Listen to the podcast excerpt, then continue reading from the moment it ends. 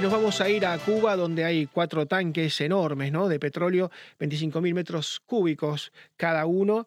Están ardiendo, hay bomberos muertos, hay personas desaparecidas, está colapsando la infraestructura de la isla una vez más. Y vamos a hablar con una persona muy particular, que es una colega que ha sufrido en carne propia la censura y la persecución. Nos referimos a Camila Costa, que es corresponsal en La Habana del diario español ABC. Hola Camila, ¿qué tal? ¿Cómo te va? Hola, buen día y gracias por la invitación. Al contrario, vos sabés que, aunque no lo sepas, nosotros te seguimos permanentemente, las vicisitudes, el calvario que has tenido que pasar. ¿Actualmente podés dejar tu casa en La Habana, recorrer las calles de la ciudad capital o tenés que estar en tu domicilio?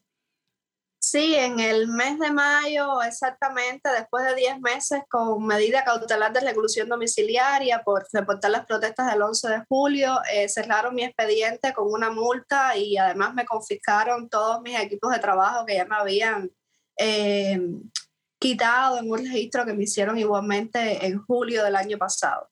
Antes de ir al tema de los tanques y este desastre Matanzas, esta tragedia, eh, ¿Cómo te ve la gente en la calle? ¿Se te acerca, te saluda o tiene temor tal vez de manifestarte su simpatía?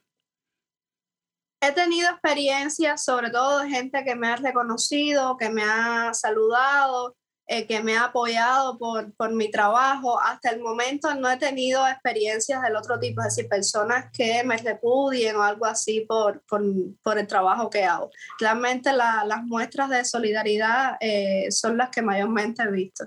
¿Y te siguen? ¿Vos conoces al G2, a, los agentes, te darás cuenta? ¿Te siguen?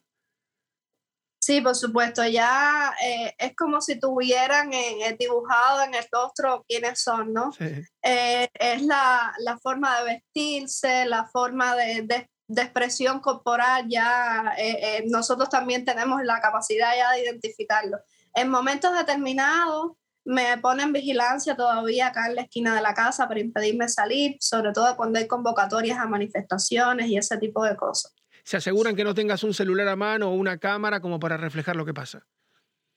Claro, y la, la cuestión, el, el, patrón o la idea eh, que ha adoptado la seguridad del Estado es a la prensa independiente en, en, en circunstancias como esta, ponerle un agente de la seguridad del Estado a las afueras de su casa, una patrulla policial y ni siquiera, eh, ni siquiera permitirle salir a la calle. Es la forma que tienen de evitar que nosotros lleguemos a, reportar estas noticias, pero bueno, realmente yo creo que eso ya ni, ni siquiera es necesario porque ya cualquier persona con un teléfono celular en sus manos se convierte en un reportero un periodista de los que llamamos, digamos, ciudadanos. Y Camila, la última que te hago a, nivel personal, ¿cómo lo vive tu familia? No sé cómo está compuesta, pero ¿cómo lo vive? ¿Te dicen que desertes, que bueno, te dejes de embromar, que frenes o al contrario, te acompaña y te alienta?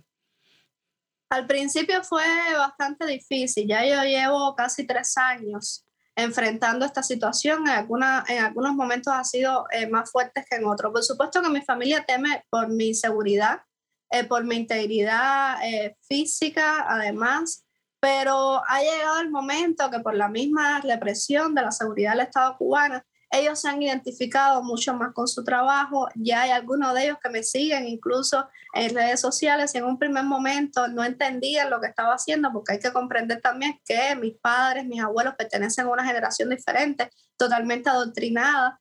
Eh, en un primer momento no entendía realmente lo, eh, lo, que yo estaba haciendo, pero ya en, esta, en este momento sí me apoyan mucho más y, y por lo menos me piden que me cuide. Y en, en, momentos en que la seguridad del Estado por lo menos ha intentado presionarlos, eh, ya he hablado con ellos también, los he preparado para este tipo de situación, pero sí es bastante complejo, sobre todo cuando la seguridad del Estado te amenaza eh, con tu familia, con tus abuelos. Por ejemplo, tengo mis abuelos que tienen ya 80 años, que tienen una situación delicada de salud y, lo han me han amenazado a mí con hacerles algo en los hospitales, por ejemplo.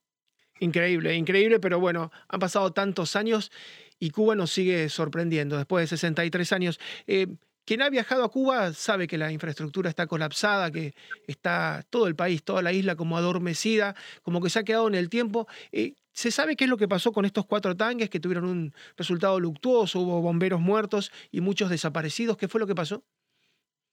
Bueno, hasta el momento la información mayormente que nos llega es la procedente de las autoridades cubanas. La prensa independiente a veces trata de informar en medio de todo este acoso eh, pero la versión oficial es la que mayormente nos ha llegado. El incendio ocurrió en la tarde-noche del viernes debido a un rayo, es la versión oficial que cayó sobre uno de los tanques y por supuesto no funciona el sistema de pararrayos. Según un colega de la prensa independiente que estuvo entrevistando desde el lunes a, pobladores del lugar, personas cercanas a, este lugar de matanza, eh, además de que cayó el rayo, no funcionó el sistema eh, establecido para digamos, el, lograr el enfriamiento del tanque, es decir, no funcionaba la bomba de agua y el, el, el depósito donde debía estar la espuma estaba vacío.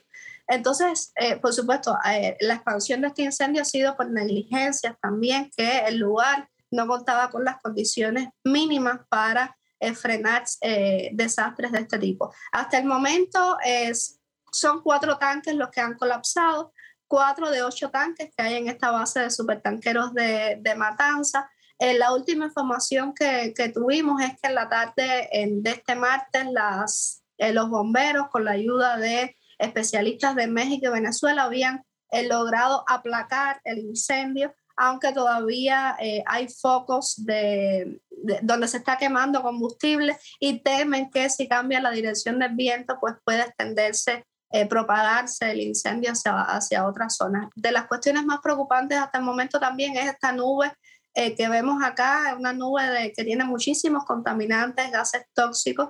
Eh, en la ciudad de Matanza, por ejemplo, las autoridades están recomendando a las personas usar mascarilla sanitaria, pero yo tuve la oportunidad de entrevistar a un médico y me decía que esto no era suficiente, que esas personas tenían que ser evacuadas, pero las autoridades cubanas hasta el momento están tratando de mantener la calma. Eh, pero sí es bastante preocupante. Esta nube ha llegado incluso hasta La Habana, más de 100 kilómetros del lugar, y hay muchas personas que a través de redes sociales han reportado que tienen deficiencias respiratorias, dolor en la garganta, por ejemplo. Eh, pero bueno, habrá que esperar porque muchas de estas eh, consecuencias para la salud se deben medir a corto, mediano, incluso largo plazo, pero pueden ser bastante catastróficas, incluso el daño medioambiental que pueden provocar con las lluvias también que ya están ocurriendo de, de gases tóxicos. Camila, ya no, nos, estamos cerrando, pero te pregunto por sí o por no, ¿los cortes de 10 a 14 de energía siguen, los siguen soportando? Eh, sí, de hecho, eh, hace dos días también, debido a toda la quema de combustible acá en, en, la, en, la, en el incendio acá en Matanzas, que se perdieron se supone unos 80 mil metros cúbicos de, combustible. Salió de servicio una termoeléctrica, una de las más importantes del país.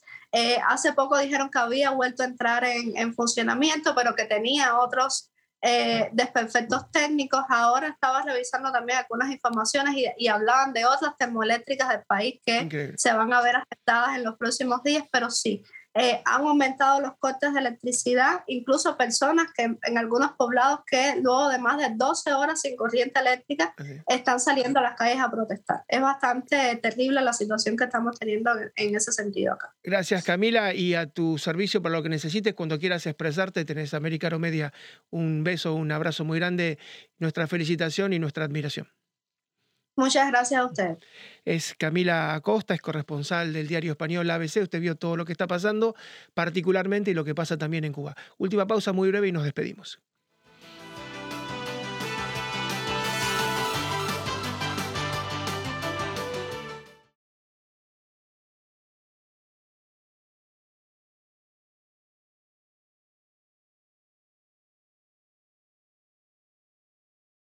This podcast is a part of the C Suite Radio Network. For more top business podcasts, visit c-suiteradio.com.